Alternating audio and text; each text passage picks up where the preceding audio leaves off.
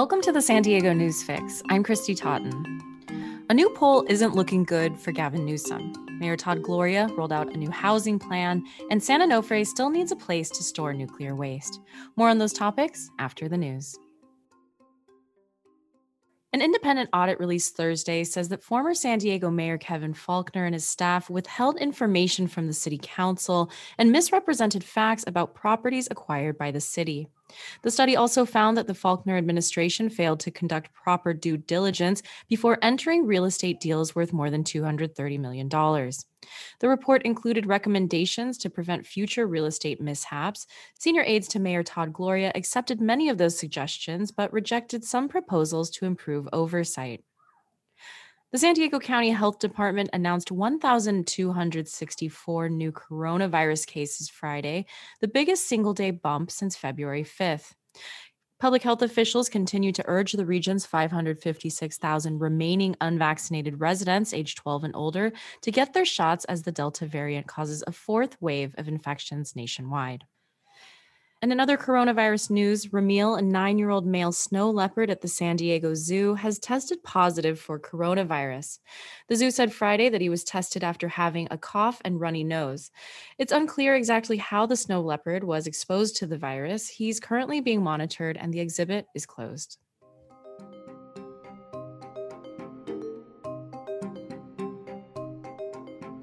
Chris Reed is the deputy opinion editor at the San Diego Union Tribune and our main editorial writer. Chris and I caught up this afternoon about the big news this week and his takes on them. Chris, we have an editorial out today saying that uh, essentially Gavin Newsom's recall is more likely than we previously expected. Why is that? There's a lot of feeling that he has not handled the drought well. There's a lot of feeling that he's not handled the pandemic pretty well. And I've always thought there's kind of this gap between how enthusiastic, you know, the in crowd is about Newsom and how the public feels about him. When he went to the French Laundry restaurant during the height of the pandemic after telling people to stay home, I think that just stuck in people's craws a lot. But the, the really interesting thing about the poll to me is that while Newsom nominally is not being recalled, the numbers are in his favor the intensity is entirely on the side of people who don't like him as opposed to people who really like him with some exceptions and so that matters in a, a special election and he could well lose I, i'm shocked but he could yeah, so the poll that came out, it was from Nexstar Media's Inside California Politics. It found that 43% of state voters backed a recall, 48% were opposed, and 9% were undecided. I mean, there's not a clear majority here at this point, I mean, could he do anything to uh, sway voters? Well, I mean, if if uh, the the latest surge in COVID goes down, that that would help. But he has already indicated he's not going to uh, uh, go back to a statewide ban or a statewide call versus a lockdown. Even though uh, under the, the rates of new cases, we would be in a lockdown again if we had the old color coded rules. So I'm not sure how much Newsom uh, can can do in the short term. But it is pretty troubling if a guy can get elected or get recalled without evidence of clear incompetence or corruption. It's it's kind of makes California voters look flaky. Of his challengers, are there clear favorites yet? Larry Elder, the conservative talk show host uh, who was finally approved for the ballot this week after some hassles with the Secretary of State's office, is the leader in the poll that we just cited. And tied for second are John Cox, the Rancho Santa Fe businessman who Newsom beat by 3 million votes three years ago, and our own former mayor Kevin Faulconer. Considering the uh, how well Larry Elder's known, and considering the hospital, you know, the, the the fact that media types often do well when they run for office, I think he is quite likely to uh, to be the you know to get the most votes to re- replace Newsom. So it'd be interesting if we had a, a black conservative as governor of California. So let's turn to housing. Mayor Todd Gloria rolled out a housing plan this last week. It's called Homes for All of Us. First of all, could you just tell me what's in it? He wants to propose uh, changes in city policies to encourage more building of affordable housing. He wants to use uh, vacated commercial properties, uh, which is a very interesting idea for housing because of the Amazon toll on retail sales and storefronts. He also proposes ideas to try to increase uh, density in certain areas and to promote the use of public land for, uh, for, for construction of new homes. It's a relatively ambitious plan, but the problem, as we lay out in an editorial, is that these are very similar to ideas that have been proposed over the last 10 years and have really not done much to change the dynamics in California. And the fact that housing prices have surged during the pandemic just goes to show how terrible the problem is. I mean, it's insane that uh, a family has to make $125,000 a year to be able to afford a typical single family house. When I got to California in 1990, a family that made $50,000 could afford a single family house. It's, it's insane where we're at now. Are you impressed by anything in the in the package? I'm impressed by some of the stuff that uh, uh, Gloria has backed in the past, such as support for accessory dwelling units. We just add a unit to an existing parcel. That wasn't his idea, but it's something he supported. And I'm impressed by his willingness to consider uh, broad things.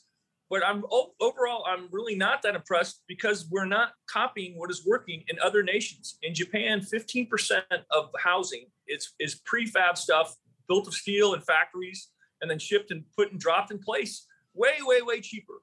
In Great Britain, they're also having remarkable success with prefab housing. The, the prefab housing image of, oh, it's going to just fall apart when there's a heavy wind or a heavy rain ignores how much manufacturing progress that there's been. But yet in California, as far as I know, has been almost no serious exploration of using what's worked elsewhere. It's kind of bizarre. Uh, let's talk about San Onofre. Uh, you know, of course, it's a nuclear facility that's storing 1,600 tons of waste. It needs somewhere to go. You know, this issue has sort of long stalled. There's not a solution yet. But uh, Congressman Mike Levin is making some progress on that. Uh, what can you tell me about it? Well, in the 1980s, Congress approved and spent billions of dollars on plans to build a nuclear storage facility in Yucca Mountain, in an obscure part of Nevada, north of, of Las Vegas the plan was approved. People were ready to proceed with it. That part of Nevada even was actually not minding it because it would provide jobs, you know, in the same way that a prison provides jobs.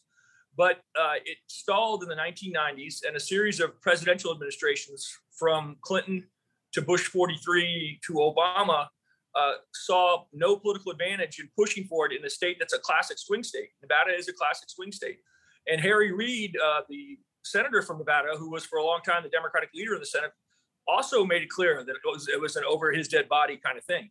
So America basically made progress on this issue for about three years in the 1980s and has done nothing since.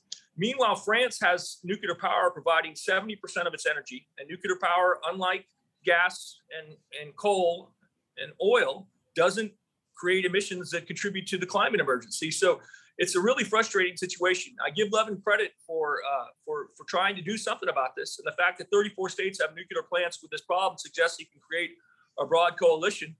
But what are we going to do if, at the end of the day, we have no single state that's willing to accept this? And it's not clear if we'll ever find a state that's that's willing to say, "Yeah, give me your thousands of tons of nuclear waste."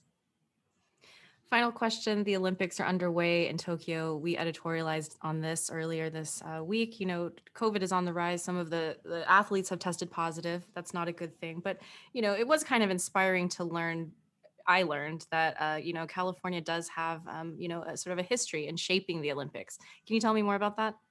Sure. In the 1920s at the Olympics in Paris and Amsterdam, a charismatic swimmer named Johnny Weissmuller, who later became Tarzan, won five gold medals and inspired the rest of the world to really embrace swimming in the same way that Californians had for a long, long time. In 1932 and then 1984, uh, Los Angeles hosted the Olympics and it led to its commercialization, which some people will see as a bad thing, but other people will see as good because it means athletes can get compensated. In 1996, uh, the Atlanta Olympics introduced beach volleyball, a California staple, invented in Santa Monica. And this year, they're introducing skateboarding and surfing skateboarding pretty much a California thing. Surfing, we stole it from Hawaii, but we'll take co-credit for it. So it's really interesting that uh, in in consistent ways for decades, California has helped shape the Olympics, even if it's only hosted two of the Olympics in the last hundred years.